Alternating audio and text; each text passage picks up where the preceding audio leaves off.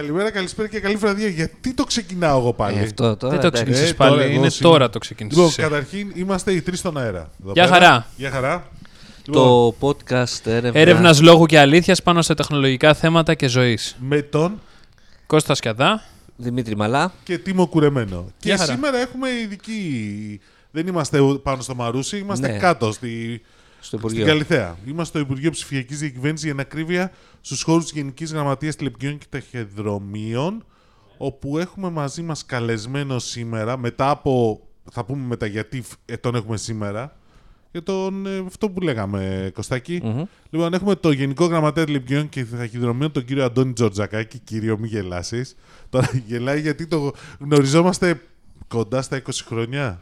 Μετά, Οπότε, μετά από τόσα χρόνια. Μετά από τόσα χρόνια. Ο Αντώνης, θα μιλάμε Νικός, το λέω από τώρα για να μην έχω παρεξηγήσει με κανέναν. Σωστά. Λοιπόν, γιατί γνωριζόμαστε από τότε που ήσουν Ατελάς, ΕΔΕΤ, Ελλάς Online. Από τότε που WIND, ήμουν είκοσι οκτώ χρονών. είκοσι οκτώ χρονών, ξεχνάω τίποτα. Το μικρόφωνο πρέπει να κάνουμε πιο κοντά. Και... Συγγνώμη, δεν έχουμε τα συστήματα. Τα... Ναι, τα ακόμα τα τέτοια, αλλά πιο κοντά το μικρόφωνο για να σε ακούμε λίγο. Ε, μια χαρά είμαστε. Έχεις δει που οι τραγουδιστές έχουν κοντά το μικρόφωνο στο στόμα. Ναι, δεν το, ε, το γνωρίζω. Για βάλ' το, τώρα θα δεις. Okay. Νομίζω σε καλύτερα. Σε κυνηγά, Ματώνη, νομίζω για να έρθεις σε αυτό το podcast από, το, από τον πρώτο χρόνο. Θυμάσαι. Όταν, ήσ...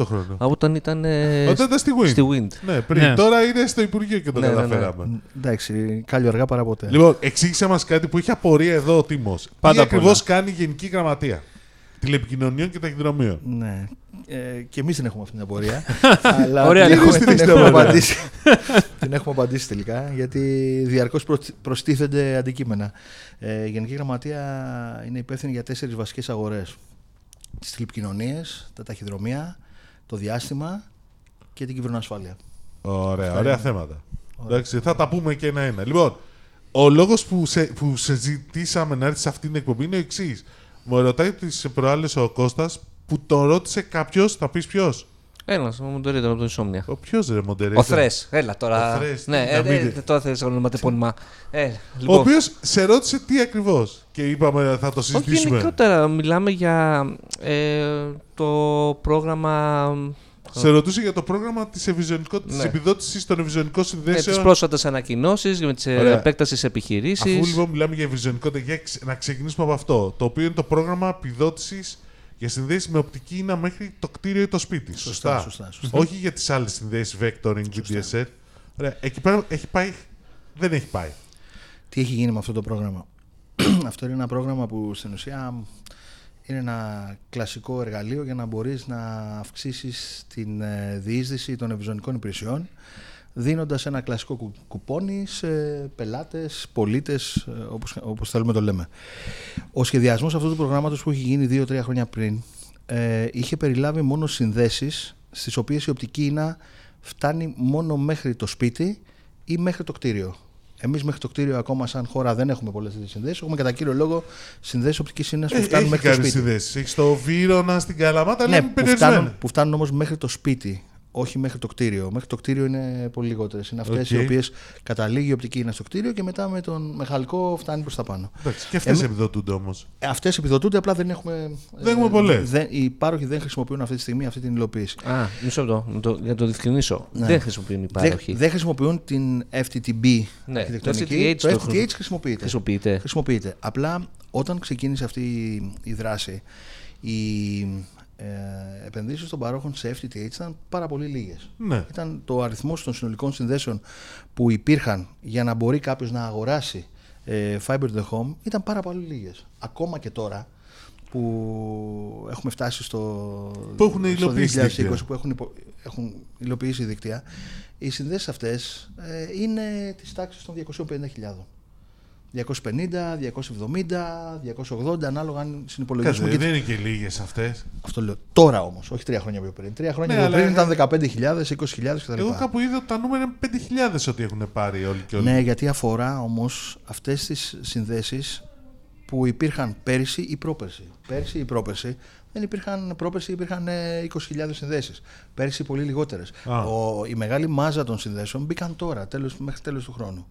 Και εκεί συμπεριλαμβάνουμε και τις, ε, στις γραμμές αυτές, συμπεριλαμβάνουμε και μικρές εταιρείες όπως η Ιναλάν και τα λοιπά, οι οποίες όμως δεν έχουν κάνει ακόμα αίτηση για το κουπόνι. Δεν έχουν δηλαδή, κάνει. Παρόλο, παρόλο δεν που υπάρχουν κάποιοι πελάτες που εξυπηρετούν, δεν έχουν κάνει έτσι λοιπόν, οπότε δεν είναι eligible για αυτές. Ε, είναι η έιτς σι εν στη Θεσσαλονίκη, mm-hmm. δηλαδή ρεπορτάρουν κάποιες εταιρείες ε, γραμμές ε, οπτικών ινών. Άρα, τι γίνεται με αυτό το πρόγραμμα. Ήταν ένα πρόγραμμα που ήρθε λίγο νωρίτερα από την ώρα του. Okay. Δηλαδή, επιδοτούσαμε μια τεχνολογία η οποία δεν υπήρχε. Ε, Μπαίνοντας ε, από, από το δύο χιλιάδες δεκαεπτά ε, το super vectoring στη ζωή μας, δηλαδή επενδύσεις των παρόχων σε ευρυζωνικές ταχύτητες πάνω από εκατό και διακόσια. Που είναι για fiber to the curb. Που είναι για fiber to the curb ακριβώς. Αυτές οι συνδέσεις δεν επιδοτούνταν. Αυτές οι συνδέσεις όμως, ε, το eligibility αυτών των συνδέσεων αυτή τη στιγμή έχει φτάσει κοντά τα, τα δύο κόμμα εννιά εκατομμύρια γραμμές. Δηλαδή στην ουσία οι πάροχοι που έχουν επενδύσει τα τελευταία δύο τρία χρόνια έχουν φτάσει σε ένα σημείο να καλύψουν αρκετό κομμάτι της, ε, της Ελλάδας, έχουν ξεπεράσει. Ωραία, το, το κάναμε νωρίς λοιπόν. Το Τώρα κάναμε τι κάνουμε. Νωρίς. Το επεκτείνουμε καταρχήν στις επιχειρήσεις. Αυτό που μπορούσαμε να κάνουμε πολύ γρήγορα είναι να επεκταθεί στις επιχειρήσεις. Ε, μια ε, Γιατί έκφανση, δεν το έχουμε κάνει για τις επιχειρήσεις. Ναι, μια έκφανση του, του, της επιδότησης που δεν υπήρχε για επιχειρήσεις. Από ό,τι κατάλαβα, υπήρχε μια λογική να φτιαχτεί ένα άλλο πρόγραμμα για επιχειρήσεις. Κάτι τέτοιο δεν έγινε. Πάντως δεν έχουμε κανένα λόγο να μην επιδοτούμε τις επιχειρήσεις. Άρα Ωραία. αυτό έχει ξεκινήσει. Uh-huh. Ωραία. Άρα, και, μετά? και μετά αυτό που συζητάμε είναι θα γίνει μια ε, αυτή τη στιγμή αξιολόγηση του προγράμματος και μια συζήτηση με την, ε, με την Κομισιόν ώστε να μας επιτρέψει. Να ζητήσουμε να μας επιτρέψει την επιδότηση αυτή να τη χρησιμοποιήσουμε ε, technology neutral. Δηλαδή χωρίς να έχουμε μόνο εφ τι τι έιτς ή εφ τι τι μπι, αλλά σε όλες τις τεχνολογίες που μπορούν να δίνουν πάνω από εκατό ή πάνω από διακόσια. Α, πάνω από εκατό, αυτό θα είναι το. Πάνω από εκατό σίγουρα. Ναι. Όχι το πενηντάρικο. Ε, πενήντα θεωρούμε ότι δεν είναι το step change που δικαιολογεί και η Ευρωπαϊκή Ένωση. Η ερω... Ναι, εντάξει. Η ερώτηση πάντως είναι, χρειαζόμαστε. Επειδή γενικώς υπάρχει πολλή συζήτηση για τις εκατοστάρες και τις διακόσιες. Τόσο γρήγορες γραμμές. Όχι τις χρειαζόμαστε, γιατί δεν Αυτό. υπάρχει ζήτηση και οι τιμές δεν ξέρω αν είναι καλές ή κακές, Κοιτάξτε. αλλά εμένα δεν μου φαίνονται και πολύ κακές. Δυστυχώς το, το θέμα είναι αυτό. Συνήθως στην Ελλάδα ε, μένουμε να σχολιάζουμε ζητήματα τα οποία τα έχει ξεπεράσει η αγορά ε, και καλό είναι να μην το κάνουμε τώρα αυτό.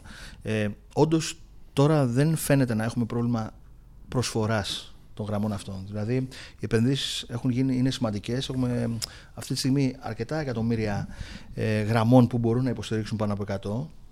Το, η πρόκληση φαίνεται να εμφανίζεται στη ζήτηση. Δηλαδή η ζήτηση των γραμμών αυτών από πελάτες είναι μικρότερη, είναι μικρή, ε, πολύ μικρό ποσοστό της συνολικής αγοράς. Της, Πάει στην πενήντα εκατοστάρες. Ακριβώς. Και παρόλο που οι τιμές, πάντα υπάρχει περιθώριο να πέσουν τιμές, αλλά δεν είναι τόσο απαγορευτικές όσο θα πίστευε κάποιος.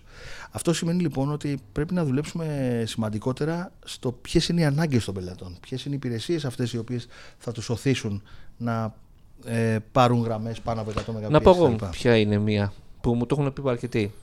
Το μεγαλύτερο upload. Ισχύει. Το μεγαλύτερο upload, είναι τόσο περιορισμένο το upload. Το μεγαλύτερο upload αυτή τη στιγμή στα εκατό μεγαπίεση είναι δέκα. δέκα. Στα διακόσια είκοσι. δέκα. Ε, στα διακόσια είκοσι, γιατί υπήρχε πάντα μια, στην αγορά αυτή η αναλογία του mm. ένα προς δέκα ανάμεσα ναι. στο down και το up. Παρ' όλα αυτά, οι early adapters, αυτό που λες έχεις απόλυτο δίκιο, οι early adapters που έχουν πάρει αυτές τις υπηρεσίες, πολλοί το έχουν ε, χρησιμοποιήσει κατά κύριο λόγο για το upload. Μάλιστα, mm-hmm. εμείς παλιότερα, ας πούμε, στο, στο εμπορικό κομμάτι, το χρησιμοποιούσαμε και σαν γιου ες πι. Της υπηρεσίας για να το. Ότι. Αλλά... selling point, ναι. Ακριβώς, Ionic selling point. Απλά ε, δεν ε, μπορεί να είναι αυτό που θα φέρει τη, τη μαζικότητα στις υπηρεσίες. Υπάρχει ε, πρόβλεψη για να αλλάξει αυτό το. Α, αυτό είναι κατά κύριο λόγο εμπορική πολιτική ναι, των παρόχων. Εσείς δεν θα είναι... πιέσετε προς αυτή την κατεύθυνση. Θα... Αυτό φαίνεται κατά κύριο λόγο αν ε, η αγορά το ζητάει, υπάρχει θα το κάνουν από μόνοι τους. Δεν, να, δεν, δεν υπάρχει λόγος να Εγώ πιέσει πιστεύω, για ένα από θέμα... την πρώτη στιγμή που ανακοινώθηκαν τα πακέτα αυτά, ε, το ζήταγε... Το upload. Αλλά... Καλά, το ζητάνε στο Insomnia όμως που είναι early adopters, γενικώς έξω. Υπάρχει, ναι. και υπάρχει, και τώρα, όμως, υπάρχει και τώρα. Και εκτός από αυτό, ε, σε κάθε περίπτωση αν υπάρχουν ειδικές, ε, ειδικές απαιτήσεις, υπάρχουν που μπορούν να προσαρμόσουν ένα προϊόν και να σου δώσουν ναι. από διακόσια σαράντα κτλ. Δηλαδή να σου δώσουν και σαράντα upload. Αλλά θα γίνει όχι σε mass market κουτί στο ε, ράφι, αλλά μια ειδική γραμμή το κάνουν αυτό. Εσείς ως, ως πρόσωπος του δημοσίου, ας το δούμε έτσι, εντάξει, ε, πώς μπορείτε να βοηθήσετε στην περαιτέρω ανάπτυξη της ευρυζωνικότητας, δηλαδή, ναι. okay, δηλαδή... Ειδικά στην υιοθέτηση των εκατό μεγαμπιτ. Ναι, δηλαδή πάνω. Χρειαζόμαστε τα παραπάνω, γιατί πρέπει να προετοιμαστούμε για το επόμενο βήμα. Έχι, που δεν... Εμείς το σημαντικό που πρέπει να κάνει Το κράτος και οποιοδήποτε κράτος είναι να αναπτύξει όλο αυτό το e-government περιβάλλον. Okay. Δηλαδή πρέπει στην ουσία να μπορεί να φτιάξει τις υπηρεσίες αυτές, οι οποίες απομακρύνουν τον, τον πολίτη από ουρές, από ουρές, από μετακινήσεις, από όλο αυτό που έχουμε συνηθίσει να λέμε ελληνική γραφειοκρατία. Βέβαια δεν πρέπει να ξεχνάμε ότι πολλά από αυτά, πολλές από αυτές τις υπηρεσίες που μπορούν να υλοποιηθούν δεν απαιτούν τόσο μεγάλη ταχύτητα και επίσης έχουν πολύ μεγάλη mobile χρειά, κινητή χρειά. Το φάιβ τζι δηλαδή, τώρα... Όχι το φάιβ τζι, α, έχει τα data, περίμενε όμως, κράτησε το λίγο. Έχει mobile χρειά. Ε, α, τι θέλω να πω, αυτό είναι που μπορεί να κάνει το κράτος, όπως επίσης θα πρέπει να διαπιστώνει λευκές περιοχές που δεν υπάρχει προσφορά, στην οποία θα πρέπει να επιδοτεί, ναι. Όπως έχουμε το πρόγραμμα Ultra Fast Broadband. Θα μας πεις αυτό μετά. Ναι, αλλά περισσότερο το κράτος μπορεί είτε με τις υπηρεσίες που το ίδιο δημιουργεί, άρα γεννάει η ζήτηση, είτε να είναι ένας aggregator της ζήτησης, όπως κάνει το πρόγραμμα σύζευξης, είτε να είναι αυτός που ε, καλύπτει λευκές περιοχές, εκεί που δεν υπάρχει προσφορά. Αυτά είναι που μπορεί να κάνει το, το κράτος. Δεν μπορεί να παρέμβει λίγο, στην εμπορική. Για πες λοιπόν λίγο γι' αυτό, για το Ultra Fast Broadband το πρόγραμμα. Τι είναι, γιατί έχει αρχίσει και γράφεται το... και δεν ξέρω πόσοι από τους yeah. α, θεατές ή ακροατές το, το ξέρουν αυτό. Το Ultra Fast Broadband είναι ένα πολύ απλό πρόγραμμα επιδότησης της προσφοράς.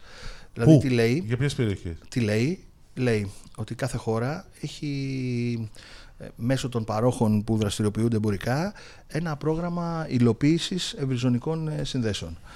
Ε, τι μετράς, μετράς ποια είναι αυτά τα εμπορικά προγράμματα των παρόχων και μέχρι που φτάνουν. Αν αυτές οι γραμμές που φτάνουν στην, της ευρυζωνικότητας των παρόχων είναι ας πούμε τέσσερα εκατομμύρια γραμμές και η χώρα έχει τέσσερα εκατομμύρια επτακόσιες ή τέσσερα εκατομμύρια οκτακόσιες, οι υπόλοιπες οκτακόσιες χιλιάδες γραμμές οι οποίες δεν καλύπτονται εμπορικά από την φιλοδοξία των παρόχων ε, συμμετέχουν στο πρόγραμμα επιδότησης μέσως ΣΔΙΤ, ώστε να υλοποιηθούν και να δώσουν την ευκαιρία να. Άρα κλείσουν. Πάμε, θα έχουμε επιπλέον ε, επιδότηση για αυτές τις περιοχές που δεν έχουν εμπορικό ενδιαφέρον. Αυτό είναι. Ακρι, ακριβώς. Άρα όμως... μπορεί να βρει και αυτός εδώ πέρα ο Τίμος, να βρει καμία ναι. γραμμή. Προσοχή όμως, επιδότηση όχι στο χρηστή, είναι επιδότηση της προσφοράς. Okay. Οπότε στην ουσία υπάρχουν χρήματα που μέσω ΣΔΙΤ, μέσω σύμπραξης ιδιωτικού και δημοσίου, θα προσφερθούν χρήματα από το δημόσιο μέσω των ευρωπαϊκών προγραμμάτων και από DigiRegio κτλ. Και ιδιωτικά κεφάλαια, τα οποία θα συγκροτήσουν ένα, ε, ε, ένα fund επένδυσης, το οποίο αυτό θα οδηγήσει στην υλοποίηση οκτακόσιες δώδεκα χιλιάδες γραμμών. Πότε θα γίνει αυτό? Αυτό είμαστε ήδη στον, είμαστε τώρα στην φάση που θα ξεκινήσει ο ανταγωνιστικός διάλογος. Ε, αυτό είναι ένα πρόγραμμα που δυστυχώς θα πρέπει να έχει ξεκινήσει πολύ πιο πριν, δηλαδή από το δύο χιλιάδες δεκαπέντε. Τρέχουμε όσο μπορούμε περισσότερο γιατί αφορά το ΕΣΠΑ του δεκατέσσερα είκοσι ένα. Έχουμε παραδείγματα περιοχών που θα καλύψει. Ε, τα παραδείγματα των περιοχών είναι περισσότερο οι λευκές περιοχές, περιφερειακές περιοχές ε, ε, σε κάθε περιφέρεια. Καλύπτει όλη την Ελλάδα. Ε, Παραδείγματος χάρη μπορώ να σας πω πολύ εύκολα για την Κρήτη ότι έχει περιοχές των ανογείων του. Τυχαίο. Στην δική σου πλευρά είναι, στην πατρίδα σου δεν είναι? Όχι, όχι, είναι σε όλη την Ελλάδα. Κάτσε, περίμενε, περίμενε. Σε όλα τα νησιά. Θυμάμαι το ρεύμα. Μεγάλο σκάνδαλο. Στην πατρίδα δηλαδή θα βάλεις. Σοβαρά είδες, γι' αυτό το χάνε. Το, το, το πιλωτικό θα είναι εκεί. Αυτό, δεν είναι το μήπως πιλωτικό. Είναι του προηγούμενου υπουργού το ίδιο, να το ψάξουμε λίγο. Είναι χωριά τα οποία απλά θυμάμαι πιο πρόσφορο ναι. τρόπο από ότι τα προηγούμενα. Γιατί σε ενδιαφέρα προσωπικά και τα κοίταζες, γι' αυτό. Έλα, πες την αλήθεια. Εγώ, όπως έχω πει, είμαι από το Ηράκλειο και όχι από το Ρέθυμνο. Παρ' όλα αυτά. Το, το Ρέθυμνο είναι πολύ ωραίο. Το Ρέθυμνο είναι ωραίο. Έχει κάνει σπουδές εδώ πέρα ο κύριος. Να σου πω τώρα, σύζευξης δύο, επειδή ακούγεται πολύ αυτό. Αυτό είναι ουσιαστικά το, το σύστημα, το, μάλλον η τηλεπικοινωνιακή υποδομή του ελληνικού δημοσίου, σωστά? Το σύζευξης είναι μια απονεμένη ιστορία. Το, ωραία. Το ένα λειτουργεί. Το sequel. Ναι, ακριβώς είναι, είναι, είναι τα σαγόνια του Καρχαρία νούμερο δύο. Ξέρεις πότε έχω γράψει εγώ πρώτη φορά για το σύζευξης δύο, παιδιά, πραγματικά αυτό. δύο χιλιάδες εννιά. Ναι, βρήκα άρθρο μου το δύο χιλιάδες εννιά για το σύζευξης δύο. Το σύζευξης δύο έπρεπε να είναι up and running από, από, από τις αρχές της δεκαετίας του είκοσι δέκα, ίσως και πιο πριν. Ωραία. Θα είναι το είκοσι είκοσι. Το είκοσι τριάντα έστω.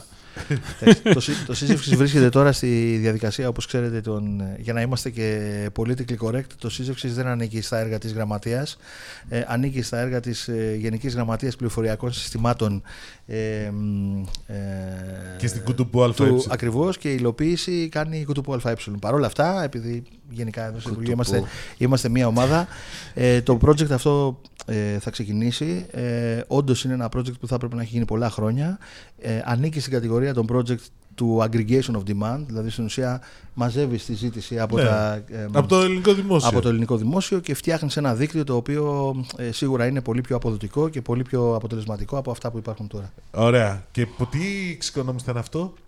Η εξοικονόμηση θα είναι, θα είναι σημαντική και σίγουρα εξαρτάται το ποσοστό της εξοικονόμησης, που σίγουρα θα είναι αρκετά μεγάλο, δηλαδή της τάξης των τριάντα τοις εκατό και πάνω. Έχει να κάνει με το ποια παίρνεις τιμή αναφοράς. Έτσι όπως έχει πάει το Σύζευξη δύο, οι πρώτοι υπολογισμοί είχαν γίνει από το τι πληρώνει το... λόγω για εκατόν εβδομήντα εκατομμύρια. Ακριβώς, τι πλήρωνε το ελληνικό δημόσιο από το δύο χιλιάδες δεκατέσσερα. Ας πούμε, οπότε, λοιπά. Ναι. Τώρα δεν έχουμε εικόνα. Πάντως η εξοικονόμηση είναι ε, πάρα πολύ σημαντική και δεν είναι μόνο, σημα... δεν είναι μόνο το θέμα της εξοικονόμησης που πρέπει να έχουμε στο μυαλό μας, είναι και το θέμα της ποιότητας των υπηρεσιών. Ωραία. Γιατί οι φορείς αυτοί θα... Λίγο τεχνικό το θέμα. Ε, τι συνδέσεις ε, προβλέπονται για το... Είναι ένα μεικτό δίκτυο, ε, το οποίο στην ουσία προσαρμόζει την προσφορά με τη ζήτηση. Δηλαδή μεγάλοι φορείς, οι οποίοι χρειάζονται πραγματικά γιγαμπίτ ταχύτητες, θα έχουν οπτική ίνα απευθείας κτλ. Μικρότεροι φορείς, οι οποίοι μπορούν να λειτουργήσουν με εν τζι έι ε, τεχνολογίες, θα λειτουργήσουν με εν τζι έι τεχνολογίες. Mm-hmm. Δηλαδή είναι ένα δίκτυο για μένα που προσαρμόζει την προσφορά στη ζήτηση. Δεν είναι ένα δίκτυο που που φτιάχνουμε περισσότερο δίκτυο από όσο χρειαζόμαστε, ούτε λιγότερο από αυτό που χρειαζόμαστε. Και είναι πολύ σημαντικό γιατί έχει και διάφορα υποέργα. Έχει καταρχήν και μια mobile νησίδα που είναι πολύ σημαντικό, γιατί και εκεί υπάρχει, υπάρχει θέμα. Όπως επίσης και διάφορες υπηρεσίες ες ελ έι, έχει υπηρεσίες email και έχει και ένα project κυβερνοασφάλειας επίσης. Mm-hmm. Και ασφάλειας των υποδομών. Wi-Fi φορ τζι αρ. Τι είναι αυτό? Το είπες κάποια στιγμή, ναι, σε μια, ναι, ναι, παρουσίαση που έκανες πριν δύο τρεις εβδομάδες. Mm-hmm. Και το... υπάρχει το Wi-Fi φορ ι γιου. Ακριβώς. Τι, τι λέμε, αυτά εντάσσονται σε ένα βασικό σχεδιασμό που λέει το εξής.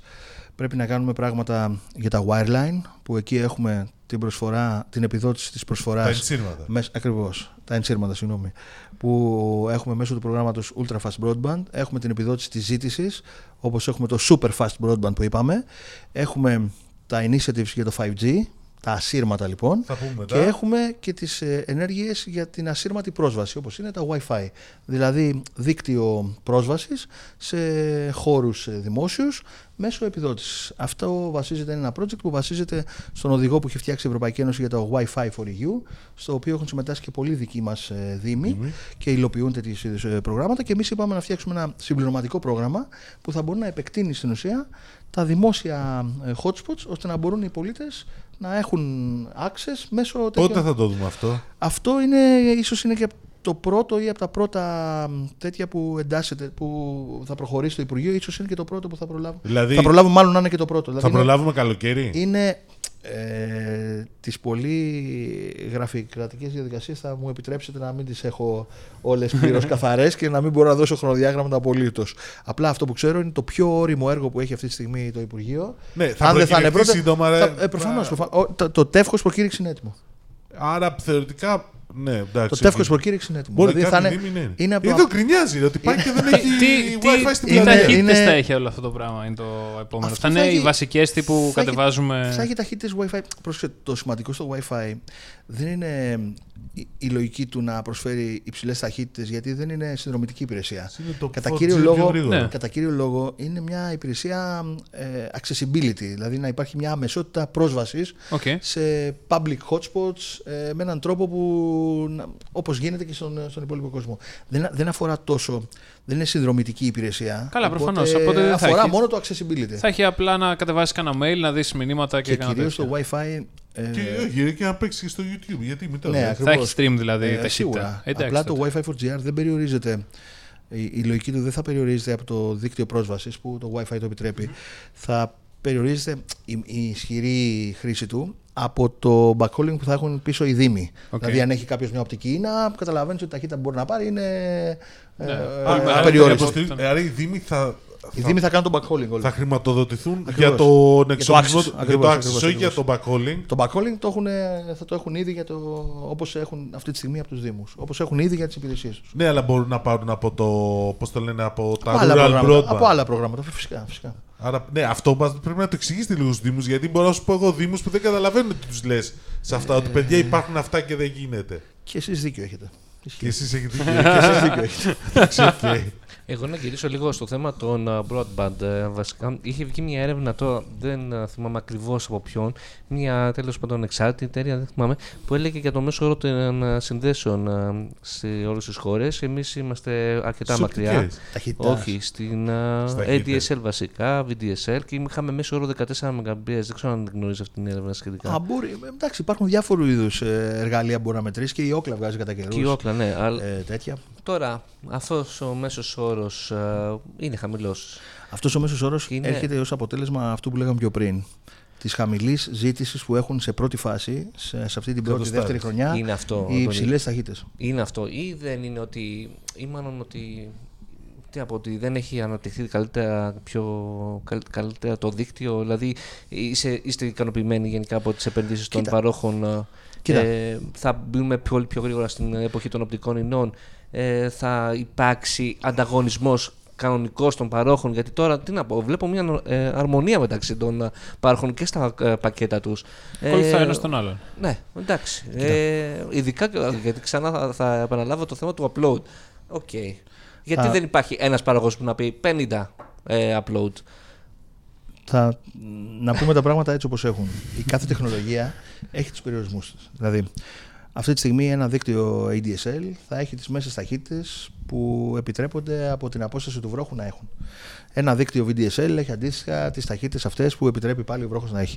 Ένα δίκτυο βι ντι ες ελ Vectoring εκατό Mbps έχει τις ταχύτητες αυτές. Αντίστοιχα το V+, το Vectoring δύο που αναπτύσσουν υπάρχουν και έχουν επίσης ταχύτητες διακόσια κτλ. Η οπτική ίνα μπορεί να φτάσει ακόμα σε υψηλότερες ταχύτητες. Δηλαδή, δεν υπάρχει, τεχνικά να το δούμε, δεν υπάρχει κάποιο εργαλείο το οποίο θα μπορούσε στο υπάρχον δίκτυο να δώσει υψηλότερη ταχύτητα.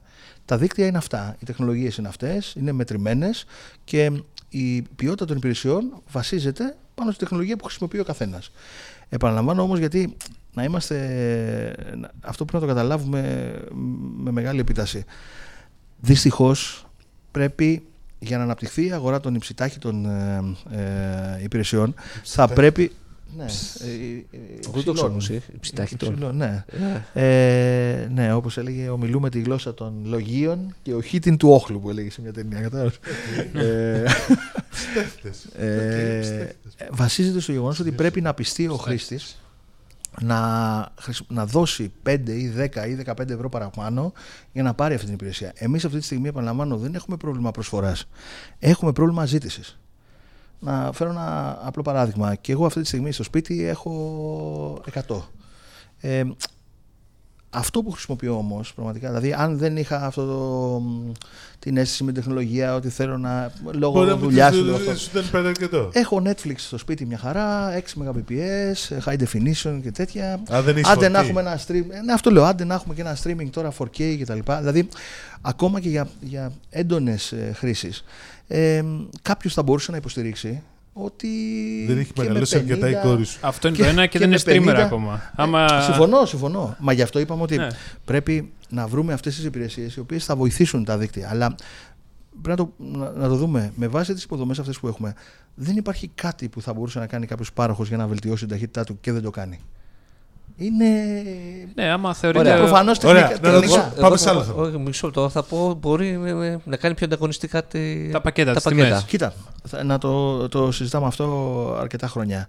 Ε, νομίζω αυτό φαίνεται ξεκάθαρα το αν είναι ανταγωνιστικά τα πακέτα ή όχι, ή αν τα πακέτα θα είναι ίδια ή διαφορετικά κτλ. Αυτό εξαρτάται από την εμπορική πολιτική του καθενός. Συνήθως. Εξαρτάται, αλλά συνήθως... υπενθυμίζω, Αντώνη, ότι εσείς βγήκατε τέλος του χρόνου, του δεκαεννιά. Και πιέσατε προς το να έχουμε. Για τα mobile data. Για τα mobile data. Και επίσης και για τον Daisy έχουμε θέμα στις, στο κόστος. Ναι, κοιτάξτε όμως τι, τι γινόταν με τα mobile data. Ε, υπήρχε η λογική ότι και κάποια δεδομένα τα οποία λένε ότι στο mobile data η Ελλάδα πιθανόν σε κάποια κατάταξη να μην ήταν τόσο ανταγωνιστική όσο έπρεπε, και γι' αυτό θεωρήσαμε ότι έπρεπε να ε, επέμβουμε συνεργατικά πάντα, γιατί εμείς δεν είμαστε ρυθμιστική αρχή, είμαστε ένας εποπτεύων φορέας αγοράς και πρέπει περισσότερο να λειτουργούμε συνεργατικά. Δεν είμαστε ρυθμιστική αρχή. Ρυθμιστική αρχή είναι η Εθνική Επιτροπή Τηλεπικοινωνιών. Αλλά μην ξεχνάμε ότι γράφτηκαν και πράγματα όπως ότι υπήρχε έρευνα ότι στην Ελλάδα κοστίζει είκοσι οκτώ ευρώ το gigabyte. Ναι, το είχαμε πει και στο podcast. Ε, συγγνώμη αυτό. Τώρα. Ε, άμα ναι. κοστίζει είκοσι οκτώ ευρώ το gigabyte, πάρτε τα gigabyte τότε που εξυπηρετούν οι ελληνικές εταιρείες, ναι. πολλαπλασιάστε το με είκοσι οκτώ και βγάλτε τα έσοδά τους. Ε, δεν ισχύουν αυτά τα πράγματα.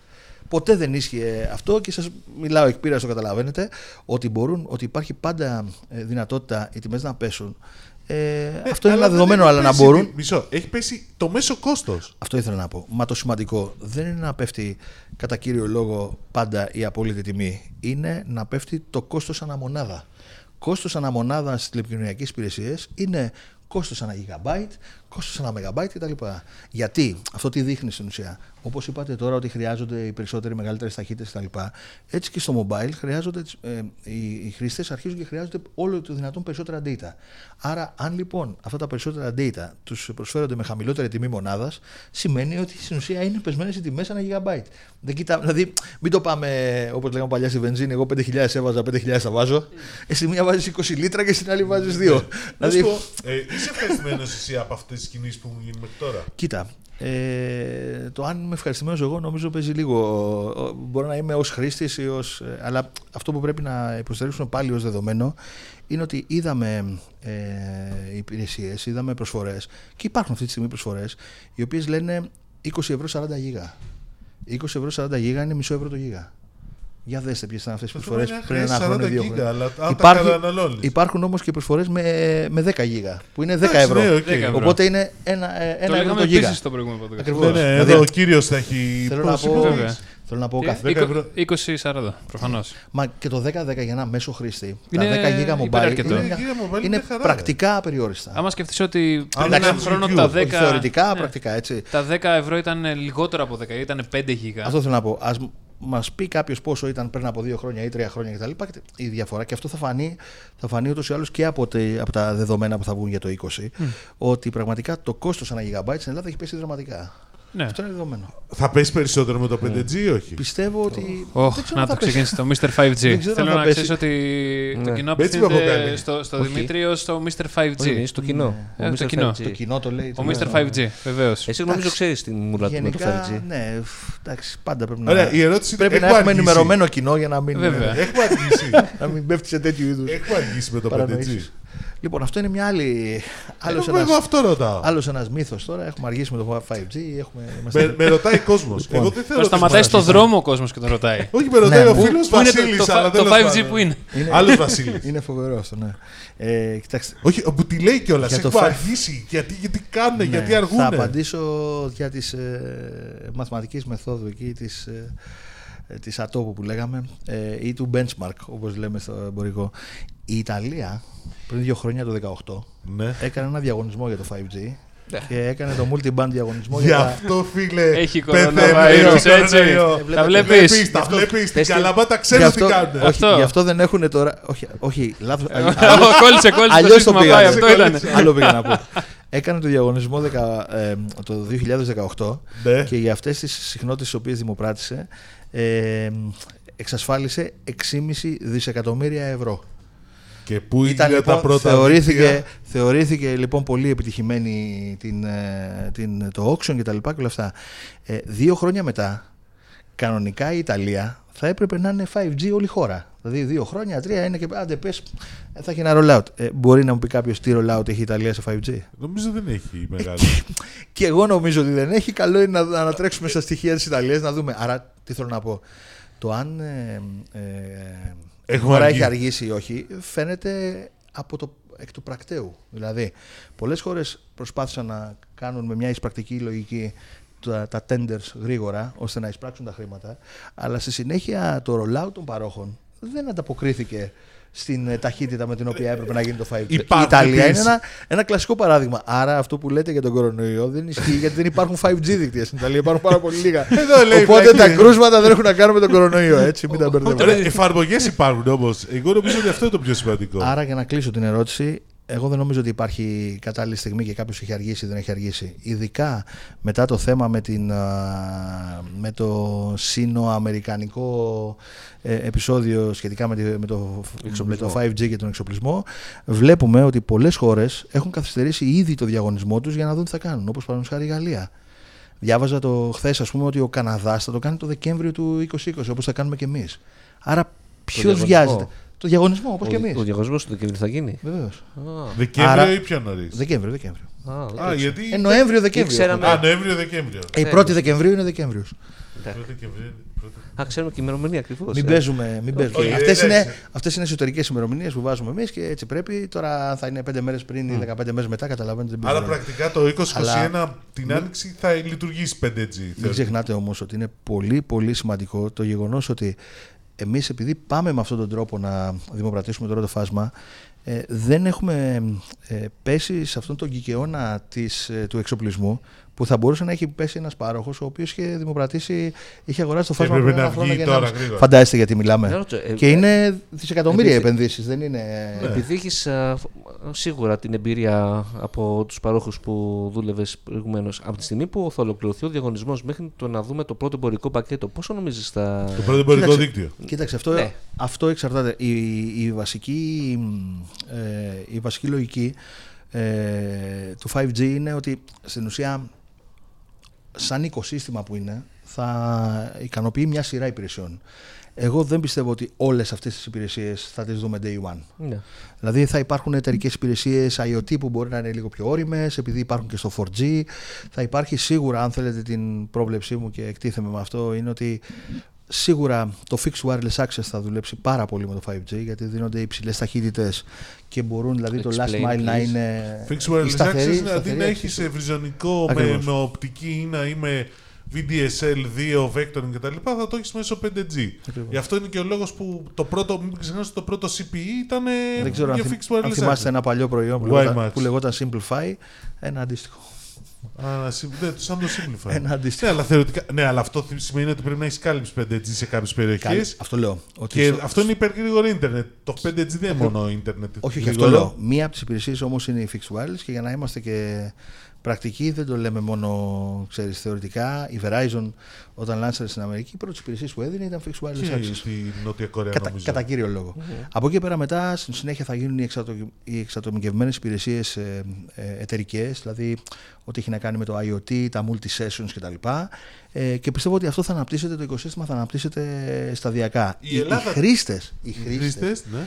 ε, οι, οι consumer χρήστες, δηλαδή οι, οι οικιακοί χρήστες, στην αρχή θεωρώ θα δουν λίγη διαφορά σε επίπεδο υπηρεσιών, breakthrough υπηρεσιών ε, από αυτές που έχουμε στο μυαλό μας. Κυρίως το φάιβ τζι εξυπηρετεί πάρα πολύ την, τις εταιρικές αγορές. Στην αρχή. Κατά κύριο λόγο είναι στην αρχή. Μετά μπορούμε να δούμε λίγο augmented reality και τέτοια πράγματα. Και καταρχήν δεν ξέρουμε τι υπηρεσίες θα δούμε μετά. Αλλά μην νομίζετε ότι είναι... Εγώ έχω ένα ξεκάθαρο... Έτσι, πιστεύω ότι κυρίως η παραγωγικότητα αυξάνεται μέσω των εταιρικών υπηρεσιών που μπορούν να υποστηριχθούν μέσω του φάιβ τζι. Τη στρατηγική για το πέντε τζι πότε θα τη δούμε, την εθνική στρατηγική? Ε, τη στρατηγική για το φάιβ τζι αυτή τη στιγμή υπάρχουν μια, ένα συντονισμένο σχέδιο. Έχουμε την ΕΡΤ η οποία έχει κάνει τη διαβούλευση και θα κάνει και αυτή τη μελέτη ναι. για, το, για τις τιμές. Εμείς θα βγάλουμε σαν Υπουργείο. Για τις τιμές δημοπρασίας. Ναι, ναι, ναι. Έναν οδικό χάρτη που θα συμπληρώνει στην ουσία αυτό σε επίπεδο business, δηλαδή ποιες θα είναι οι.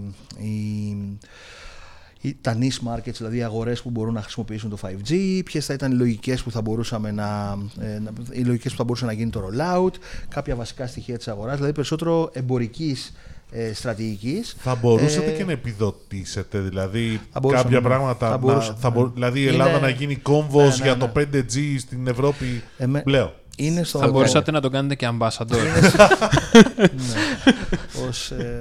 Ως μίστερ πέντε τζι. Θα το έχουμε υπόψη μας. Όχι, η επιδότηση μπορεί να βασίζεται σε διάφορες υπηρεσίες. Αυτό είναι. Ναι, για υπηρεσίες, όχι και από startups και από πιο επιχειρήσεις. Ναι, και μπορούμε ακόμα και υπηρεσίες όπως Fixed Wireless Access Rural Areas να επιδοτηθούν. Mm. Γιατί Α, δεν πάβει το... να είναι φάιβ τζι, Fixed Wireless Access. Οπότε εμείς τι λέμε, ο στόχος είναι να καλυφθούν όλες τις περιοχές της Ελλάδας, είτε είναι ενσύρματο, είτε είναι ασύρματο, είτε οτιδήποτε, αυτό είναι αδιάφορο. Το σημαντικό είναι να έχουν οι πολίτες αντίστοιχες υπηρεσίες επιτάχυτες. Στην αρχή που ρωτούσε ο Τίμος τι κάνει η Γενική Γραμματεία, ανέφερες κυβερνοασφάλεια. Ναι. Γιατί μαζεύεις. Θα χρησιμοποιούν περισσότερο τα μαλλιά σου από αυτό το θέμα. Δεν πάει παρακάτω. Η κυβερνοασφάλεια είναι ένα νέο addition στην Γραμματεία. Εθνική Αρχή Κυβερνοασφάλειας ξεκίνησε τη λειτουργία της. Σωστά. Έχουμε, στην Εθνική Αρχή κάνουμε αυτή τη στιγμή έναν αγώνα αγροδρόμου ώστε να στελεχωθεί και να στεγαστεί. Ε, είμαστε σε καλό σημείο. Ε, ήδη έχουμε εξασφαλίσει την πρώτη μαγιά των δεκαπέντε δεκαοκτώ ατόμων. Έχετε κάνει recruit σε πανεπιστήμια όπως η σι άι έι που πάει και τους λέει θέλεις να μπεις.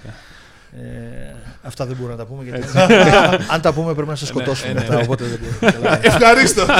Ευχαρίστως. Δεν παίζει ρόλο. Είναι, είναι περίεργο γιατί η κυβερνοασφάλεια πάντα έχει ένα εσάνς έτσι μυστηρίου, θυμίζει. Ναι, εμείς, εμείς δεν κάνουμε τέτοια κυβερνοασφάλεια. Κάνουμε την πολιτική κυβερνοασφάλεια, civil cyber security, οπότε ah. δεν έχει τέτοιο suspense όσο μπορεί να υποπτευθεί κάποιος. Κάτσε, ε, τις κυβερνοεπιθέσεις στα μέσα Γενάρη εσείς τις διαχειριστήκατε, σωστά? Oh. Τις διαχειριστήκαμε. Είναι για πες μας λίγο, γιατί Κοιτάξτε. ένιωσα σαν δέκα πόνο. Γεν, δηλαδή... γενικότερα, γενικότερα οι κυβερνοεπιθέσεις είναι ένα πράγμα που είναι σύνηθες, είτε σε ιδιωτικούς φορείς, είτε σε εταιρείες που δουλεύει ο καθένας, είτε στους κρατικούς φορείς. Και τα λοιπά. Ε, η κυβερνοεπίθεση είναι σύμφυτο της πληροφορικής. Οπότε αυτό δεν αλλάζει. Και δεν, είναι, δεν μπορούμε ποτέ να πούμε ότι εξασφαλίσαμε την ησυχία μας από τις κυβερνοεπιθέσεις ή ησυχάσαμε ή βάλαμε ένα σύστημα και τελειώσαμε. Αυτό δεν υπάρχει. Η κυβερνοασφάλεια είναι ένας μόνιμος αγώνας να μπορείς να διατηρείς. Γι' αυτό και είναι ψηλά στην ατζέντα σας. Ακριβώς. Ασφαλής και intact της. Ωραία. Φαντάζομαι δεν μπορείς να μας πεις, ας πούμε, και τις επιθέσεις του Ιανουαρίου ποιος ήταν από πίσω, γιατί δεν γνωρίζετε ή γνωρίζετε ότι δεν μπορείτε να το νομίζω, πείτε. Αλλά... νομίζω ότι το σημαντικό δεν είναι αυτό. Γιατί... έχουν σχέση με την πολιτική κατάσταση. Μου είχε πει ένας ε, πολύ ενδιαφέρον. Ε, τύπος γνώσης κυβερνοασφάλειας, όχι από την Ελλάδα, ότι ε, η πολιτική κυβερνοασφάλεια, δηλαδή το civil cyber security, πρέπει να ενδιαφέρεται για το attack, όχι για τον attacker. Mm-hmm. Αυτό είναι δουλειά Σωστά. άλλων υπηρεσιών ασφαλείας κτλ. Οπότε εμείς καλό είναι να μείνουμε στο attack και όχι στον attacker. Άρα, υπάρχουν σε εξέλιξη στο πρόσωπο. Ακριβώς. Υπάρχουν σε εξέλιξη επιθέσεις. Ε, Κάπως υπάρχουν... διαβάσαμε στο βεβαίως, αυτό βεβαίως, του βεβαίως, Δημήτρη. Βεβαίως. Καθ, καθ, καθημερινά, καθημερινά γίνονται επιθέσεις. Ο... τα άι τι συστήματα είναι εκεί, οπότε προσκαλούν οποιονδήποτε να τα επηρεάσει. Ναι, έχουν αυξηθεί. Ε, Έχουν αυξηθεί σε επίπεδο όγκου, δεν έχουμε απόλυτα και να είμαι και ακριβής απόλυτα και συγκρίσιμα στατιστικά στοιχεία για δέκα με δεκαπέντε χρόνια για να σας πω ότι κάνουν κάθε χρόνο. Απλά η αλήθεια είναι ότι τέλος του χρόνου και φέτος και αρχές αυτού του χρόνου ε, επιθέσεις του τύπου denial of service που είναι απλές επιθέσεις ε, είχαν μεγάλη σφοδρότητα. Πολύ μεγάλη σφοδρότητα. Υπάρχει... Βέβαια, ε, όπως καταλαβαίνετε, υπάρχουν τα εργαλεία για να τα αντιμετωπιστούν. Ε, Γενικώς δεν έχει νομίζω... ακουστεί, οπότε σημαίνει ότι το προστατά Αφ... το πήγατε καλά σχετικά. Αυτό θέλω να πω, ότι γενικά όταν δεν ακούμε σημαντικά, ε, σημαντικά νέα από ναι. εκεί, σημαίνει ότι κάποιος κάνει καλά τη δουλειά του. Άρα η κυβερνοασφάλεια είναι θέμα το οποίο θα μας απασχολήσει γενικώς. Είναι θέμα και είναι και θέμα που αφορά δύο βασικές ε, πλευρές. Αφορά και την εφαρμογή της ε, οδηγίας νις, της Ευρωπαϊκής που έχει να κάνει με τους φορείς εκμετάλλευσης βασικών υπηρεσιών, που είναι οι υπηρεσίες που έχουμε βγάλει και στο νομικό πλαίσιο αντίστοιχα, και έχει να κάνει και με το καθαρά ε, με το infrastructure, με τις υποδομές του δημοσίου αυτού καθεαυτού. Mm-hmm. Δηλαδή με τα sites που είδατε και τα λοιπά και όλα αυτά, τα οποία δεν εμπίπτουν στο νομοθετικό πλαίσιο της, ε, της νης, αλλά ταυτόχρονα πάλι εκεί θα πρέπει να προστατευτούν και τα λοιπά. Να μπιστέψω λίγο στο φάιβ τζι. Ναι. Ε, πρώτα απ' όλα, το θέμα του κορονοϊού θα επηρεάσει τίποτα με τα χρονοδιαγράμματά σας? Γιατί ο κορονοϊός επειδή τα έχει επηρεάσει όλα. Ναι. Οπότε, αυτό Α, αυτή την είναι. Ναι. Κοίταξε, ισχύει. Ε, ισχύει από την άποψη ότι υπάρχουν άνθρωποι που πρέπει να. Υπηρεσίες που μπορεί να πληγούν, ε, πράγματα που πρέπει να γίνουν από το σπίτι. Ε, δεν, δεν είμαι, να πω, δεν είμαι πρόχειρος να το, να το απαντήσω αυτό. Το, αυτό που ξέρω είναι σίγουρα ότι το διαγωνισμός του φάιβ τζι έχει ένα πολύ στενό χρονοδιάγραμμα. Το ξέρει και η ΕΡΤ, το ξέρουμε και εμείς, το ξέρουν και οι πάροχοι. Είναι και μάλιστα έχουν ζητηθεί ήδη παρατάσεις στη διαβούλευση σε ΕΤ από τους παρόχους και θεωρούμε πολύ εύλογο, εγώ θα θεωρούσα ότι η ΕΤ θα έπρεπε να κάποιο, κάποια παράταση να δώσει, γιατί είναι σοβαρά θέματα. Κάτσε, οπότε... έδωσε παράταση για τη δημόσια διαβούλευση. Για τη δημόσια διαβούλευση. Για τη δημόσια διαβούλευση, οκ. Okay, αλλά... να... ε, ναι, αλλά αυτό σημαίνει για το διαγωνισμό ότι... δεν νομίζω. Ε, όχι, γιατί αφού υπάρχει παράταση στη δημόσια διαβούλευση, σημαίνει ότι πάει πίσω και ο ε, διαγωνισμό. Και έχουμε ένα διαγωνισμό ή δύο, γιατί δύο φάσματα δεν είναι. Οι διαγωνισμοί που θα γίνουν το Δεκέμβρη και υπολογίζουμε έχουν να κάνουν με, πολύ... με δύο. Ναι, να είναι ένα multi-tender. Δηλαδή, σίγουρα θα είναι η βασική. Ε, τα τρία κόμμα έξι. Το βασικό band του φάιβ τζι που είναι το τρία κόμμα πέντε. Ε, από εκεί και πέρα είναι τα είκοσι έξι που είναι το millimeter wave στην ουσία ε, για, την, ε, για το φάιβ τζι και θα είναι και ανανέωση του δύο κόμμα ένα για που το... υπάρχει ήδη σε, ναι. για το θρι τζι. Το παλιό θρι τζι. Ναι. Το θρι τζι ναι. Η αλλαγή της τζι έι. Ναι, αυτό είναι το επτακόσια. Στο, ναι, αυτή... στο επτακόσια τι γίνεται. Στο επτακόσια τώρα υπάρχει ένα χρονοδιάγραμμα που στείνεται. Ε, μέσω της Ευρωπαϊκής Ενώσεως έχουμε deadline μέχρι τα μέσα ή τα τέλη του είκοσι δύο να ε, μεταφέρουμε το φάσμα. Και πρέπει να γίνει ένα roadmap το οποίο να μην επηρεάσει και πολύ τους πολίτες, γιατί μην ξεχνάμε ότι για να μετακινηθούμε στο επτακόσια του φάσματος και να ελευθερωθεί, θα πρέπει αντίστοιχα να γίνουν εργασίες και από την ΕΡΤ και από την ντι τζέι έι, ώστε να, να εκπέμπουν πλέον σε άλλη συχνότητα. Αυτό θα πάρει να χρόνο. Πάει στο ντι βι μπι ταφ δύο. Ακριβώς. Όχι, το ταφ δύο δεν θα πάει σε πρώτη φάση. Θα, θα, μείνουμε, θα μείνουμε στο ντι βι μπι ταφ για συγκεκριμένους λόγους. Oh. Γιατί για να, πήγαινα, για να πηγαίναμε στο ντι βι μπι ταφ δύο, θα εξασφαλίζαμε χωρητικότητα η οποία πρώτον δεν χρειάζεται, άρα θα χτίζαμε και ένα δίκτυο που δεν χρειάζεται. Σε αυτή τη φάση δεν χρειάζεται. Και δεύτερον, ναι. ε, το πιο αστείο ήταν ότι ε, θα έπρεπε επίσης όλοι οι πολίτες της χώρας να αλλάξουν το. Να αλλάξουν ναι, άμα τους έλεγε το κάθε κανάλι ότι θα βλέπει Full έιτς ντι επιτέλους τα μάτσα και τις... Το θέμα... Μα έιτς ντι βλέπει και τώρα. έιτς ντι βλέπει και τώρα. Ναι, με προγράμματα... Κάτσε, άμα πάμε στα δημόσια κανάλια, δεν έτσι δεν έχουν οι περισσότεροι τις υποδομές. Αυτό που είπαμε εμείς είναι ότι... Πώς είπαμε πιο πριν ότι... Έχει η ΕΡΤ υποδομή για έιτς ντι. Κοιτάξτε, τι είπαμε, τι λέγαμε πιο πριν, ότι πρέπει να φτιάξουμε ένα δίκτυο το οποίο να ακολουθεί το demand ή να προβλέπει το demand σε ένα σημείο. Δεν πρέπει να φτιάχνουμε ούτε δίκτυα μεγαλύτερα από ό,τι πρέπει, ούτε λιγότερα από ό,τι πρέπει. Τι είπαμε λοιπόν, ότι και σύμφωνα με την τροπολογία που κατατέθηκε πριν τρεις-τέσσερις μήνες, ότι όταν υπάρξει απέτηση για νέα κανάλια ή για νέα χωρητικότητα, τότε μπορούμε να πάμε ωραιότατα στο ντι βι μπι ταφ δύο, ώστε να ελευθερωθεί φάσμα, να ελευθερωθεί χωρητικότητα και να μπουν και άλλα κανάλια. Έτσι όπως είμαστε τώρα, με το ντι βι μπι ταφ, σε αυτή τη μεταβατική περίοδο μπορούμε να λειτουργήσουμε. Το, η επένδυση δεν θα είναι τεράστια και δεύτερον, δεν θα αναγκάσουμε τους πολίτες που πριν από κάποια χρόνια άλλαξαν από κωδικοποιητές πάλι να το ξανακάνουν. Να ξανασυντονίζουμε κανάλια, να ξαναμπούν. Δηλαδή, αυτό είναι μια διαδικασία που μπορεί να γίνει και αργότερα. Εδώ εγώ έβριζα πώ χρειάστηκε συντονίσεις το Μέγκα, ρε φίλε. Δηλαδή στην τηλεόραση του πατέρα μου και της μάνας είναι, μου. Ξέρεις, πολλές φορές, πολλές φορές λέμε να κάνουμε κάτι χωρίς να υπάρχει η λογική. Δεν να υπάρχει από την Ευρωπαϊκή Ένωση κάποια οδηγία για να μετάβαση στο ταφ δύο. Στην παρούσα φάση όχι. όχι ε? Στην παρούσα, στην παρούσα okay. φάση, ενώ στην παρούσα, ε, στο παρόν deadline ας πούμε, όχι. Η, η επέμβαση των επτακοσίων ε, έχει να κάνει με το, τα μέσα ή τα τέλη του είκοσι δύο. Όπως η Ιταλία, ας πούμε, yeah. θα αλλάξουν είκοσι δύο, μας το έχουν πει. Εμείς για κάποιο λόγο είχαμε πάρει ένα έτσι λίγο πιο αψήφιστο δρόμο. Και πιο που, που δεν θα μας. Όχι, όχι, για πολύ πιο γρήγορα. Ah, αλλά δυστυχώς. Πά, πάμε πιο γρήγορα από τους άλλους. Ναι, ήταν, ήταν να πάμε πιο γρήγορα, αλλά δυστυχώς δεν είχαμε σκεφτεί κάποια πράγματα που καθιστούσαν ανέφικτο το χρονοδιάγραμμα. Σε σχέση όπως, με την ντι τζέι, ας πούμε. Ε, όπως επίσης μην ξεχνάτε, όχι μόνο και με την ΕΡΤ. Ε, όπως επίσης μην ξεχνάτε ότι στα επτακόσια, και νομίζω αυτό καταλαβαίνετε τι σημαίνει, ε, έχει μπάντα και ο στρατός. Mm-hmm. Οπότε όλα αυτά με το... Λοιπόν, οπότε καταλαβαίνετε. Διάστημα. Είπες και ένα τέταρτο, έχεις ναι. διάστημα. Space. space. Θα πάμε αρή με τον Ιλόν. Θυμάστε που έλεγε Pigs in Space που είχε στο Πάμε Show. Πού το θυμήθηκε. Τι κάνουμε στο διάστημα, καλά είμαστε. Κοιτάξαμε την ελληνική NASA, τίποτα. Κοίταξε, στο διάστημα, ναι. Στο διάστημα δυστυχώς, και εκεί είναι άλλο ένα ελληνικό παράδοξο. Αν ρωτήσουμε δέκα πολίτες που περνάνε τώρα εδώ το δρόμο την Πάντου τι γίνεται στο διάστημα, θα σου πούνε θα στείλουμε κανένα πύραυλο, θα στείλουμε κανένα όχημα που θα προσεληνιωθεί και κάτι. Άρη είπαμε. Το... Άρη, Άρη, Άρη, με, με τον Ήλον. Στον ΠΑΟΚ. Στον έτσι, έτσι. Μάλιστα. Σωστό και αυτό. Ναι, το, σ... πάμε, ναι. το ναι. σημαντικό με το... Πρέπει να βρούμε και έναν πλανήτη που να λέγεται ΠΑΟΚ. Βέβαια. Δεν είναι κατάσταση. Ε, το σημαντικό με το διάστημα είναι ότι όσο ασχολούμαστε λίγο περισσότερο με αυτό βλέπουμε ότι είναι πραγματικά μια βιομηχανία η οποία είναι υψηλής τεχνικής ειδίκευσης και πραγματικά θα μπορούσε να προσφέρει πολλά στην Ελλάδα και για αυτό που καλούμε brain regain ή ξέρω εγώ, αποφυγή του brain drain ή οτιδήποτε, γιατί είναι εταιρείες οι οποίες έχουν πάρα πολύ υψηλή εξειδικευσή και απασχολούν, είναι εντάσσεως τεχνογνωσίας και φτιάχνουν προϊόντα που πραγματικά είναι state of the art. Εμάς, θεωρώ, ο στόχος μας σαν χώρα θα πρέπει να είναι να μπορούμε να αναπτύξουμε αυτή τη βιομηχανία, ώστε ε, ελληνικές επιχειρήσεις, είτε αυτόνομες, είτε ως υπεργολάβοι, είτε ως συνεργάτες μεγάλων εταιριών ευρωπαϊκών, να μπορούν στην ουσία να απασχολούν ελληνικό δυναμικό και να παράγουν συγκεκριμένα προϊόντα ή συγκεκριμένα subsystems για αποστολές. Υπάρχει κάποιο παράδειγμα? Υπάρχουν, υπάρχουν. Υπάρχουν αρκετές εταιρείες, υπάρχουν αρκετές εταιρείες oh. που, που φτιάχνουν ε, micro modules για πράγματα ε, και αυτό που πρέπει εμείς να πούμε, μην ξεχνάτε ότι αυτή είναι μια ε, αγορά η οποία χρειάζεται και ορίμανση.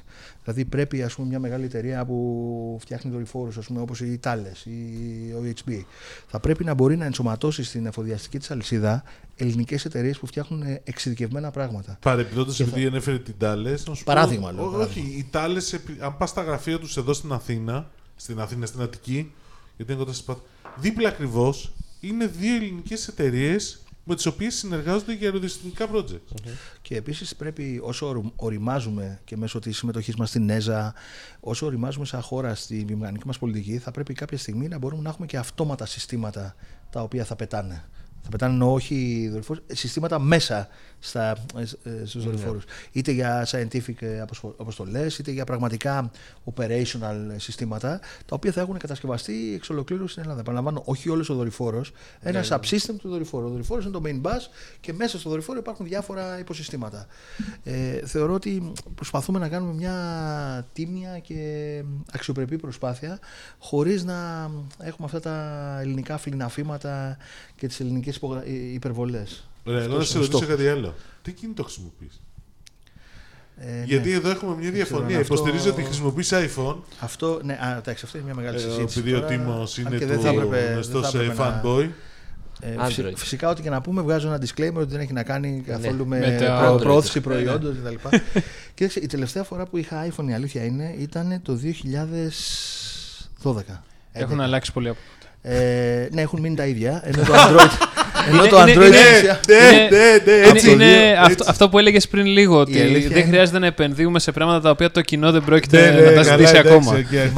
Θυμάμαι όταν είχαμε ένα. Κάποια στιγμή στην παλιά μου εταιρεία ε, δεν, ήταν, ε, δεν είχαμε τη συμφωνία με την Apple mm-hmm. και δεν μπορούσαμε να πουλάμε iPhone κτλ. Και, και, και υπήρχε τότε. Όχι, όχι, όχι. Ίσα, ίσα. Υπήρχε λοιπόν ένα τεράστιο θέμα ότι οι άλλοι δύο πουλάνε iPhone, iPhone και εμείς δεν πουλάμε, πουλάμε. κτλ. Τότε λοιπόν υπήρχε η απάντηση στα μπροστά μας, αλλά δεν. Εμείς θα πουλάμε Android. ε, φυσικά. Ε, πουλήσαμε. Έγινε, πουλήσαμε Android ακριβά. Φυσικά πήραμε και το Apple αργότερα, αλλά τι θέλω να πω. Ε, η λογική του Android από ένα σημείο και μετά φάνηκε ότι η ωριμότητα του λειτουργικού συστήματος ήταν τέτοια που σίγουρα είναι σε ένα επίπεδο να ανταγωνιστεί πλήρως την Apple. Αυτό είναι δεδομένο. Αυτό είναι σίγουρα. Και νομίζω ότι ειδικά για παλιούς ε, ανθρώπους πέριξ την, πληρο, την πληροφορική, όπως εμείς. Γενικά, ένα σύστημα όσο πιο κλειστό είναι, τόσο μας δυσκολεύει. Ναι, αλλά έχεις iPad. Σίγουρα. Το iPad, όπως είπα, το έχω απλά για, για σημειώσεις. Για σημειώσεις. Τετρα... Ακριβώς τετράδιο. Το iPad, η αλήθεια είναι, έχει την, το, την καταπληκτικότερη writing. Ακριβώς. Δηλαδή, εμπειρία. Αυτό, επειδή έχω δοκιμάσει πάρα πολλά, δεν υπάρχει... Το ξέρετε ότι ε... αυτό το ήταν... Αυτό είναι, το, ότι πώς το λένε, έχει κάνει πέντε λεπτά παρουσίαση ο Steve Jobs σε δήλωση για να πει πόσο κακό είναι το πενάκι. Το ξέρετε αυτό, ε. ε να το υπενθυμίσω. Πάντως, αυτό που έχουν τώρα στο iPad θεωρώ ότι αν το έβλεπε ο Steve Jobs θα, θα ήταν πάρα πολύ καλό. Ε, εσύ έχεις πει ότι δεν θέλει πενάκι ο Steve Jobs. Εγώ, το εμείς έχουμε μολύβι, δεν έχουμε πενάκι. Ακριβώς αυτό. Εσύ έχεις εμπειρία και από σε Facebook. Α, σωστά. Έχουμε και εμπειρία από τα πρώτα σερφ Facebook. Από το Σαν Φρανσίσκο που μου τα είχαν φέρει κάποιοι γνωστοί κτλ. Όχι, παιδιά, να πούμε την πραγματικότητα. Εγώ τους έφερα ένα-δύο. Ακριβώς. Τα πρώτα πρώτο που ήρθα στην Ελλάδα. Μας στήξε λίγο ακριβά τότε, βέβαια. Ναι. Θυμάμαι, ο, μετά το μετάνιωσα. Δεν σας έβαλα παραπάνω λεφτά. Είμαι σίγουρος ότι τον είχε βγάλει μίζα. Αυτό! Εννοείται. Σας έβαλα τις αποδείξεις, δε. Δεν μπορώ να το επιβεβαιώσω. Σαν δεν τρέπεστε. Η αλήθεια είναι ότι από ό,τι μας είπαν, ένας μικροδορυφόρος μπορεί να κοστίσει και λιγότερο από ό,τι μου κόστισε το Σέρφας, αλλά αυτό. Δεν ισχύει αυτό. Ελέγχεται η πληροφορία. Τι λέγεται, μωρέ, αφού σας έφερε τις αποδείξεις. Εγώ νομίζω ότι το καλό είναι είτε οποιοδήποτε χρησιμοποιεί Apple, είτε χρησιμοποιεί Android ή οτιδήποτε, όποιο smartphone και να χρησιμοποιεί. Το σημαντικό είναι να είναι κοντά στην τεχνολογία, να, το, να τη χρησιμοποιεί ασφαλώς. Και θεωρώ ότι η τεχνολογία και όποιοι είναι addicted στη τεχνολογία κτλ. Είναι να. Και να έχει πω... data όμως, χρειάζεται σύνδεση, ρε φίλε. Μισό ευρώ το γίγα, το είπαμε. Τι άλλο θες. Στο φάιβ τζι υπάρχει περίπτωση, ας πούμε, να δούμε, δεν πρέπει να εκτοξευτούν τα data, δεν πρέπει να δούμε unlimited. Δεν ξέρω, και με την προσωπική σου εμπειρία, στο εξωτερικό υπάρχει πραγματικό unlimited, σε όποιο φάιβ τζι δίκτυο υπάρχει. Θα σου πω. Ε, το δύσκολο ποιο είναι. Υπάρχει, στην Αγγλία υπάρχει νομίζω. Το δύσκολο είναι το εξής και, και μπαίνεις στην απαρχή των, της δημιουργίας των δικτύων. Όταν έχεις ένα ενσύρματο δίκτυο το οποίο έχει μια dedicated γραμμή προς το σπίτι, όπως είναι μια οπτική ινά ή όπως είναι ένας χαλκός ο οποίος ε, είναι μέσω G-Fast ή μέσω V+, όλο το bandwidth που έχεις στη γραμμή το χρησιμοποιείς εσύ. Η διαφορά με τα Δίκτυ. κινητά δίκτυα ε, είναι ότι όλο το, το bandwidth που έχεις στον αέρα δεν μπορείς να το κάνεις dedicated για κάποιον. Άρα όσο bandwidth yeah. και να έχεις στην κεραία, yeah. πάντα αυτό το bandwidth θα μοιράζεται ανάλογα με τις ανάγκες των χρηστών. Θα μου πεις το ίδιο ισχύει στα, στα δίκτυα fixed, στο backhauling, αλλά πλέον επειδή το backhauling έχει λυθεί μέσω οπτικών ινών, γι' αυτό και είναι πολύ δύσκολο να έχεις ένα direct ε, substitution. Ναι, με του, το φάιβ τζι, του fix με το mobile. Με το φάιβ τζι όμως απελευθερώνεται αυτό το μεγάλο πρόβλημα. Δηλαδή το γνωστό ότι είμαι στο γήπεδο, θέλω υπάρχει... να πω: κοιτάξτε, τέσσερα μηδέν Ολυμπιακός Γκουλς. Ναι, αλλά αυτό και δεν είναι λόγω τέτοιου ρε φίλε. Λόγω, ότι... το στείλω, λόγω διαφορετικής oh. αρχιτεκτονικής, the... όχι χωρητικότητας. On the contrary θα έλεγα, γιατί μην ξεχνάς ότι πάντα στον αέρα πάντα θα υπάρχουν ε, οι περιορισμοί που βάζει ο sector της κεραίας. Δηλαδή, πάντα παρόλο που έχουμε τώρα massive MIMO αρχιτεκτονικές για τις κεραίες, παρόλο που έχουμε περισσότερη χωρητικότητα, καλύτερες κωδικοποιήσεις κτλ., δεν πάβει η κάθε κεραία να έχει ένα συγκεκριμένο bandwidth το οποίο mm. μπορεί να διαθέσει. Οπότε, μη φανταστεί κανείς ότι λύσαμε για πάντα το θέμα του bandwidth κτλ. Το bandwidth θα είναι πραγματικά πολύ μεγάλο, αλλά ότι θα υπάρχει μια ε, ξεκάθαρη ε, αντικατάσταση του mobile από το fixed. Ε, One to one είναι, είναι mm. δύσκολο να το υποθέσεις κανείς. Αλλά ότι θα υπάρχουν πακέτα τα οποία όντως θα έχουν περισσότερα data, αυτό το βλέπουμε και με το φορ τζι. Ήδη ακόμα και τώρα υπάρχουν μεγάλα πακέτα data κτλ. Στο φάιβ τζι επίσης, και κλείνω με αυτό, ε, δεν είναι όλες οι υπηρεσίες που θέλουν τόση μεγάλη ταχύτητα. Παραδείγματος χάρη, οι υπηρεσίες που έχουν πολλά sessions σε ένα εργοστάσιο, όταν ε, έχει πάρα πολλούς sensors και θέλουν να στείλουν συγκεκριμένα μηνύματα. Εκεί το bandwidth δεν είναι μεγάλο. Το πρόβλημα δεν είναι το bandwidth. Είναι το latency. Είναι το latency. Κιλο-μπι πι ες ή και μεγαπι πι ες. Είναι το latency. Πόσες συνδέσεις χωράνε ταυτόχρονα. Ακριβώς, είναι τα πολλά sessions αυτό, που πρέπει αυτό. να έχεις ένα square meter. Mm. Και εκεί στην ουσία τι κάνει το φάιβ τζι, δίνει λύσεις ώστε να μπορεί ένα δωμάτιο αυτή τη στιγμή, εδώ όπως αυτό το δικό μας, ε, να έχει ξέρω εγώ τριακόσιους ή πεντακόσιους ε, sessions. Και αντίστοιχα στο, πώς το λένε, στην, στο αυτοκινούμενο όχημα που λέμε, Σωστό. δεν θέλεις μεγάλα data. Θέλεις πολύ χαμηλό latency. Εκεί θες πολύ χαμηλό latency, γιατί αν το δίκτυο δεν καταφέρει να ε, επικοινωνήσει με το αυτοκίνητο, θα έχει, το αυτοκίνητο θα έχει πάρει μια πορεία. Ε, εσύ η, οποία, πρόβλημα, η οποία θα είναι. Η πεζή. Τι παίζει, μπορεί να χτυπήσει το προπορευμένο αυτοκίνητο, ρε φίλε, άστο. Α, άστο παίζω, το θέμα είναι να χτυπήσει το αυτοκίνητο. Α, βλέπω, υπάρχει μια... Μια σύμπνοια, ναι, ναι. Λοιπόν, νομίζω ότι εντάξει, τα καλύψαμε όλα. Νομίζω ότι δεν έχουμε και άλλο θέμα, όλα έχουν παγώσει με τον κορονοϊό στο τεχνολογείο. Ναι, μπορεί να ακυρώνονται πράγματα. Φίλε, ακυρώνονται πράγματα, δεν είναι. Εκδηλώσεις ακυρώνονται. Ακυρώνει η Βαρκελόνη, η Βαρκελόνη. Αυτά πάνε. Facebook, Google ακυρώθηκαν. Δεν θα ακυρωθεί η εκδηλώση του Facebook, της Google, της Apple. Έχετε τις Microsoft. Όχι. Δεν ακυρώθηκε ακόμα. Θα γίνει όλα online. Εδώ η ΙΦΑ προβλέπω να ακυρώνεται. Αυτό το γεγονός ότι θα πρέπει κάπως με κάποιο τρόπο η λογική της εργασίας από το σπίτι και της τηλεργασίας mm. να έχει αναπτυχθεί και όχι να γίνεται τώρα, υποσυνθήκες, αυτό λέω, χωρίς να γίνεται υποσυνθήκες πανικού ή ε, εξαιρετικής ανάγκης. Αυτό θα έπρεπε να γίνει και για άλλους λόγους, και για περιβαλλοντολογικούς λόγους και για λόγους ισορροπίας ε, του τώρα, σιγά ανθρώπου. Σιγά αυτό ήταν θα, το εναρκτήριο. Αν, αν είχαμε αντιμετωπίσει αυτό το θέμα με μεγαλύτερη γενναιότητα, ίσως ακόμα και αυτά που αντιμετωπίζουμε και τώρα να αντιμετωπίζουμε με, με ευκολότερο τρόπο. Πάντως να σου πω κάτι, ε, επειδή κάποιες εταιρείες το έχουν δουλέψει, το έχουν δοκιμάσει αυτό το σύστημα αποτέλεσμα. Δηλαδή, έλα από τη γουστάρι στο γραφείο, δούλεψε από το σπίτι, πάρε ένα λάπτοπ και τώρα θα παίξεις περισσότερο συστήματα τηλεδιάσκεψης που είναι πάρα πολύ καλά. Όχι τώρα, εντάξει, το δύο χιλιάδες έχουμε. Ναι, απλώς θέλω να σου πω ότι μερικές φορές υπάρχει πάρα πολλοί κόσμος, την έχουμε κάνει την κουβέντα και εδώ και με τα παιδιά και με κόσμο. Θέλ... Εντάξει, υπάρχουν άτομα. Πώς το λένε, managers που θέλουν να σε βλέπουν στο γραφείο, το οποίο το θεωρώ ηλίθιο, εντάξει. Αλλά υπάρχουν και άνθρωποι που συγκεντρώνονται καλύτερα στο γραφείο. Αυτό είναι το ένα. Δηλαδή που θέλουν να πάνε στο γραφείο γιατί δεν μπορούν να συγκεντρώνονται στο σπίτι. Και όταν είχαμε πάει στην Google τώρα το Γενάρη, μας είχαν πει ότι okay, μας αφήνουν να δουλεύουμε από το σπίτι, αλλά θέλουν να ερχόμαστε εδώ για να μπαίνουμε ναι. στην κουλτούρα της εταιρείας. Αυτό θέλω να πω. Μην ξεχνάμε ότι και η δουλειά και ο χώρος εργασίας είναι και ένας χώρος κοινωνικοποίησης του ανθρώπου. Δεν θα δουλεύεις ένα κλεισμένο σε ένα δωμάτιο, αυτό είναι δεδομένο. Αλλά το γεγονός ότι θα έπρεπε για μένα το κομμάτι της τηλεεργασίας να έχει αναπτυχθεί περισσότερο, γιατί όντως είναι αποδοτικό και όντως και για τον ίδιο τον εργαζόμενο κάποιες φορές είναι πολύ πιο αποδοτικό. Το ο καθένας μας νομίζω το έχει ζήσει. Προφανώς. Και όταν θέλει να συγκεντρωθεί και όταν θέλει να γράψει κάτι σημαντικό. Ε, νομίζω ότι αν είχε δουλευτεί περισσότερο θα ήμασταν σε καλύτερο σημείο τώρα και δεν θα αναγκαζόμασταν να. Να το βάλουμε και αυτό μέσα στο φάιβ τζι. Δεν υπάρχει λόγος για το σπίτι μιλάμε, αλλά ας το βάλουμε και αυτό μέσα. Με λίγο άψη. Εγώ γράφω καλύτερα με φασαρία, αλλά τέλος πάντων. Εγώ στην παραλία. Και φαίνεται αυτό, Δημήτρη. Άσε μας, μωρέ. Άσε μας, έχω δίκιο εσένα. Λοιπόν, νομίζω ότι πολύ τον απασχολήσαμε. Θα έχει και άλλα. Πολύ. Ευχαριστούμε πάρα έσω. πολύ, Αντώνη. Ευχαριστούμε πάρα πολύ. Ε, το επόμενο θα είναι ακόμα πιο free text. Δεν θα είναι μόνο γιατί θα μιλήσουμε για τεχνολογία γενικότερα. Ωραία. Θα μιλήσουμε oh. για τα εμπορικά πακέτα του φάιβ τζι. Τα εμπορικά, σωστά, σωστά, σωστά. Τι... Θα κάνουμε προβλέψεις για το πέντε τζι. Προβλέψεις για το πέντε τζι. Πώς θα είναι οι υπηρεσίες του πέντε τζι. Θα εκτεθούμε για το φάιβ τζι. Ωραία. Ναι, αλλά δεν θα το κάνουμε εδώ στο Υπουργείο, θα έρθει απάνω.